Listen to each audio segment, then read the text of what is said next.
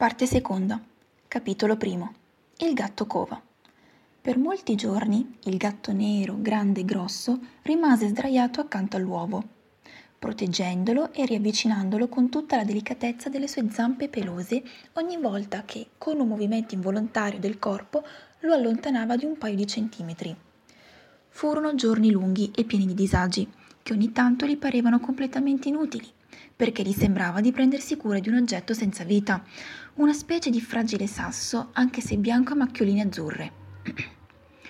Una volta, tormentato dai crampi per la mancanza di movimento, visto che seguendo gli ordini di colonnello abbandonava l'uovo solo per mangiare e per fare visita alla cassetta dei bisogni, provò la tentazione di controllare se dentro quella capsula di calcio cresceva effettivamente un piccolo gabbiano. Allora avvicinò un orecchio al guscio, poi l'altro, ma non riuscì a sentire niente. Non ebbe fortuna nemmeno quando tentò di guardare all'interno dell'uovo mettendolo contro luce. Il guscio bianco a macchioline azzurre era spesso e non lasciava trasparire assolutamente nulla. Ogni sera gli facevano visita colonnello, segretario e Diderot, che esaminavano l'uovo per scoprire se si realizzavano quelli che colonnello chiamava gli attesi progressi, ma dopo aver visto che era ancora uguale al primo giorno cambiavano argomento. Diderot non mancava di deplorare il fatto che sulla sua enciclopedia non venisse riportata la durata esatta dell'incubazione.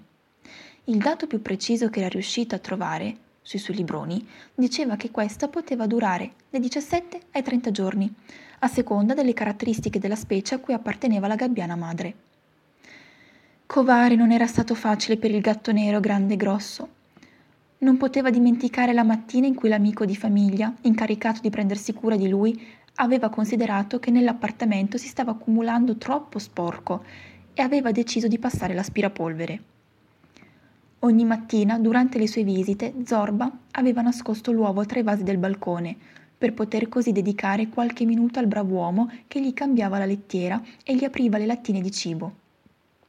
Gli miagolava con gratitudine, si strusciava contro le sue gambe e l'amico che se ne andava ripetendo che era un gatto molto simpatico ma quella mattina, dopo avergli visto passare l'aspirapolvere in salotto in camera, gli sentì dire E ora il balcone è tra i vasi che si cumula lo sporco. Quando udì il fracasso di una fruttiera che andava in mille pezzi, l'amico corse sulla soglia della cucina e gridò Sei diventato matto, Zorba! Guarda cos'hai combinato! Ora vattene via da qui, stupido gatto! Ci mancherebbe solo che ti infilassi una scheggia di vetro in una zampa. Che insulto immeritato, Zorbo uscì immediatamente dalla cucina fingendo una gran vergogna, con la coda tra le zampe, e trotterellò sul balcone. Non fu facile far rotolare l'uovo fin sotto un letto, ma ci riuscì, e là attese che l'amico finisse le pulizie e se ne andasse.